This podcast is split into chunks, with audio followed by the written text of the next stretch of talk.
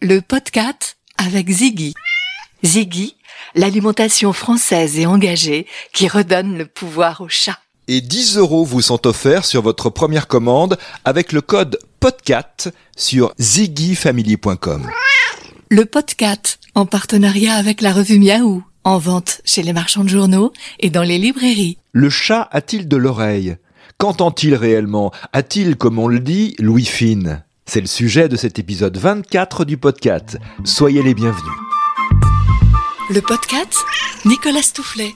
Avec nous en ligne la professeure Fanny Pilot-Stork, qui est enseignante chercheuse à l'école nationale vétérinaire d'Alfort. Bonjour professeur.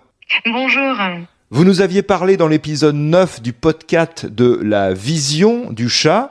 Parlons cette fois-ci de ses oreilles, de son ouïe. A-t-on fait des, des études d'ailleurs à ce sujet sur euh, l'audition du chat?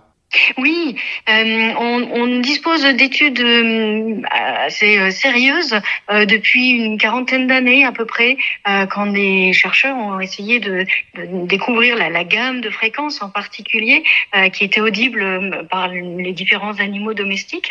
et donc on a une bonne, une, bonne analyse de, de cette audition du chat depuis cette période-là à peu près. Évidemment, tout le monde se dit le chat a l'ouïe fine. C'est l'image qu'on en a.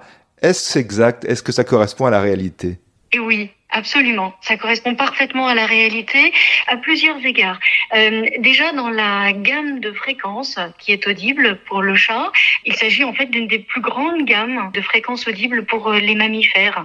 Concrètement, le chat entend presque aussi bien que nous dans les graves. Il va pas tout à fait vers les aussi graves que pour nous, mais, mais déjà largement. Et puis surtout, dans la gamme des aigus, il nous dépasse très très largement. C'est-à-dire qu'il est capable d'entendre ce qui pour nous constitue des ultrasons, des sons trop aigus pour que nous puissions les entendre. Et le chat, lui, va très loin. Il va même plus loin que le chien dans cette gamme des aigus. Et c'est rare qu'un mammifère ait une telle amplitude de, de fréquences audibles. Et puis, dans cette gamme de fréquences, il a une très bonne sensibilité. Oui. Euh, C'est-à-dire qu'il est capable d'entendre des sons de très faible intensité euh, d'un bout à l'autre de sa gamme euh, de sa gamme d'audition. Ce qui veut dire que par rapport à nous, il est super champion. Il n'y a aucune comparaison possible. Absolument, absolument. Notamment dans les aigus, il est euh, totalement euh, imbattable par nous. Ce sens euh, très développé, donc, euh, professeur, est évidemment lié à, aux nécessités de l'existence d'un chat qui n'est pas une existence euh, naturellement facile quand il est dans la nature.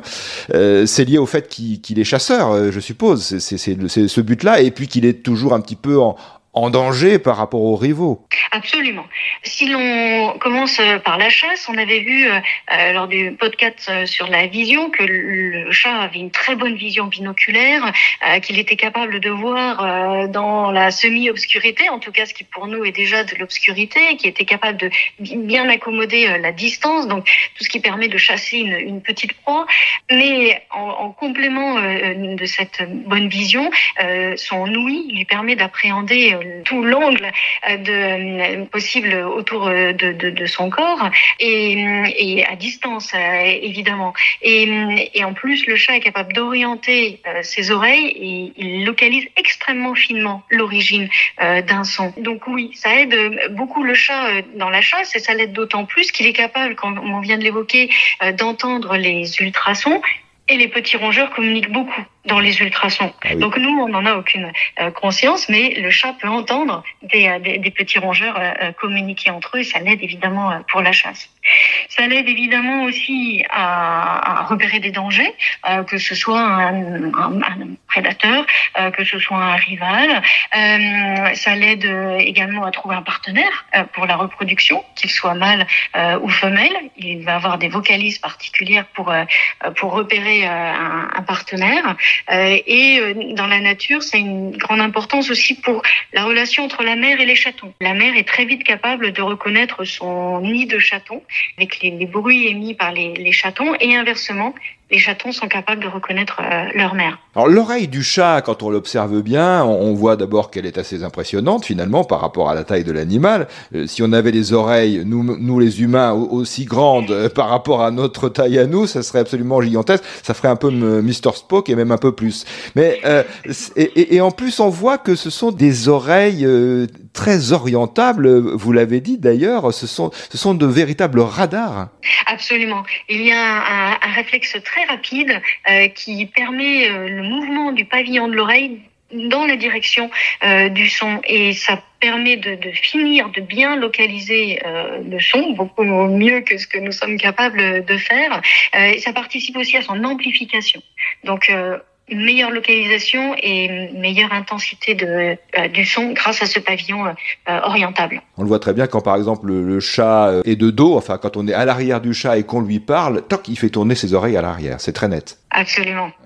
Justement, ça nous permet d'aborder, euh, Fanny Pilostock, la question de l'utilité de l'ouïe du chat pour la communication avec l'humain, parce que euh, c'est pour lui quelque chose de très important. Absolument. Euh, et là, on voit une grande différence entre les chats euh, de compagnie qui vivent euh, avec les humains et euh, les chats féraux, par exemple, donc les chats domestiques, mais qui sont retournés vivre dans la nature. Et on se rend compte que les chats féraux ont une gamme de vocalises beaucoup plus réduite. C'est-à-dire que ça va se concentrer sur les, les, manifestations de peur, de stress, donc le chat qui va grogner, qui va cracher, et puis les interactions Alors que le chat euh, de compagnie qui vit euh, avec des humains a vraiment développé une très large gamme de vocalises. Alors les, spécialistes sont capables d'en compter euh, quasiment une vingtaine, avec toute une gamme de, miaulements, de grognements, de cracher, de, converser aussi, avec toute une gamme de, de, de bruits particuliers, ce qui fait que notre chat va vraiment nous adresser des miaulements différents selon qu'il a tout simplement euh, envie de nous dire bonjour, euh, qu'il a envie de câlin, qu'il a envie de manger, qu'il a peur, euh, bien sûr, ou qu'il veut jouer. Ça va encore être un miaulement d'excitation un petit peu, un petit peu différent. évidemment, le ronronnement en fait partie hein, de ces vocalises très importantes pour l'interaction avec l'humain. Oui. Et donc on est sur une gamme de vocalises qui est la, la, plus étendue parmi les carnivores, par exemple. Vraiment tout un langage développé autour de, de ces vocalises. Et le chat nous écoute. Oui, le chat nous écoute. Il nous entend donc euh, très bien, peut-être pas complètement dans les sons les plus graves, mais il nous entend euh, très bien. Il reconnaît notre voix, il reconnaît nos intonations, nos intentions, nos émotions derrière euh, derrière notre voix, et il reconnaît euh, plein de bruits de la vie quotidienne, le, sachet de pâté, le sac dans lequel on va aller chercher son jouet, l'ascenseur avant même que les autres personnes dans l'appartement aient détecté qu'on allait bientôt arriver. Ah oui. ah, bon, le chat, le chat est déjà là à, nous attendre. Il discrimine très bien, avec beaucoup de sensibilité, tous les bruits de, de, la vie quotidienne. C'est ça, bonne perception et bonne interprétation des sons aussi de, de la part du chat. Absolument. On a l'impression, d'ailleurs, euh, si on va encore un peu plus loin euh, dans cette forme d'intelligence, qu'il va jusqu'à reconnaître nos pas. Oui. Euh... Est-ce que c'est une illusion ou est-ce que ça peut correspondre à une réalité? Non, c'est bien décrit euh, dans la littérature euh, scientifique, cette capacité de discrimination dans les différents sons. Euh, en plus, avec les pas s'ajoutent des vibrations qui ne nécessitent pas forcément l'audition. Et, et, ça, ça peut être intéressant, par exemple, pour un chat sourd. Le chat sourd va être capable de reconnaître les pas des personnes avec qui il vit, même s'il ne peut plus entendre. Donc, a fortiori, un chat qui entend bien va complètement utiliser un, tel, un tel élément, à la fois en termes de vibration et de, et de son. Ce qui d'ailleurs nous permet d'apprendre de, de nous-mêmes que on se comporte tous différemment, qu'on n'a pas la même façon de marcher, qu'on n'a pas la même façon d'être, de se mouvoir. Lui fait très bien la distinction entre les différentes personnes qui habitent la maison ou l'appartement. Oui, tout à fait. Et justement, y a-t-il des chats sourds de naissance, Fanny Pilostork? Oui, euh, alors évidemment, le chat peut devenir euh, sourd au cours de sa vie, mais il se trouve qu'il y a une assez forte proportion de, de, chats qui naissent sourds ou en tout cas qui le deviennent dans les tout premiers jours de leur vie. Et il s'agit en fait de chats blancs ou, ou quasi complètement blancs. Il s'agit d'une affection héréditaire, génétique, donc qui va de pair avec avec la couleur blanche. tous les chats blancs ne sont pas sourds, hein, mais plus ils sont blancs et surtout plus ils ont les yeux bleus, c'est-à-dire un chat qui a un œil bleu ou a fortiori deux yeux bleus a plus de risques euh, d'être sourd. Euh, c'est un mécanisme assez étonnant. Il se trouve que les cellules qui pigmentent la peau, qui pigmentent le poil, qui pigmentent l'œil, euh, s'appellent les mélanocytes. Et on a aussi des mélanocytes dans une structure extrêmement fine de l'oreille interne. Et les mélanocytes qui sont à cet endroit-là euh, sont nécessaires pour la survie des cellules ciliées, qui sont les cellules de l'oreille interne qui permettent de transformer euh, les, les sons en messages électriques. Et aussi étonnant que ça puisse paraître, si les mélanocytes ne sont pas là, parce que le chat a vraiment très peu, voire pas de mélanocytes, eh bien ces cellules ciliées vont dégénérer. Elles vont dégénérer dans les deux premières semaines euh, après la naissance. Et donc, à un mois, quand l'audition euh, du chaton est normalement bonne, que, que tout fonctionne dans l'oreille, euh, eh bien, on se rend compte que ces chats-là, eux, sont, sont sourds. D'une oreille ou des deux oreilles. Donc, généralement, quand ils sont sourds d'une seule oreille, on ne s'en rend pas forcément compte. Oui. par contre, des deux oreilles, oui. Alors, ça touche les chats blancs spécialement, les chats blancs à, avec des yeux bleus plus particulièrement, mais euh, la surdité peut, peut aussi concerner d'autres chats qui ne sont pas forcément blancs. Hein. Oui, et là, euh, on va être dans les causes de surdité euh, assez habituelles, que ce soit pour nous ou pour, pour les chiens, par exemple. donc, ça peut être suite à un bruit très violent, une explosion. ça peut être euh, suite à une otite. Euh, alors dans certains cas, c'est réversible. Dans d'autres, si ça atteint en particulier l'oreille interne, ça ne, sera pas forcément. Ça peut être dû à certaines substances aussi. Il y a quelques médicaments qu'on connaît bien maintenant qui peuvent induire euh, une surdité. L'âge peut jouer aussi, même si c'est mal décrit chez le chat. C'est bien connu chez le chien, ce qu'on appelle la presbyacousie, la perte d'audition avec l'âge.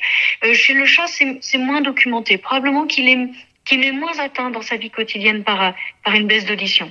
Professeur, si, si, on a un, doute, euh, une suspicion, disons, de surdité à propos de son chat, y a-t-il des examens que l'on peut faire auprès de son vétérinaire ou peut-être euh, des examens plus poussés, des examens neurologiques pour confirmer ou infirmer cette impression?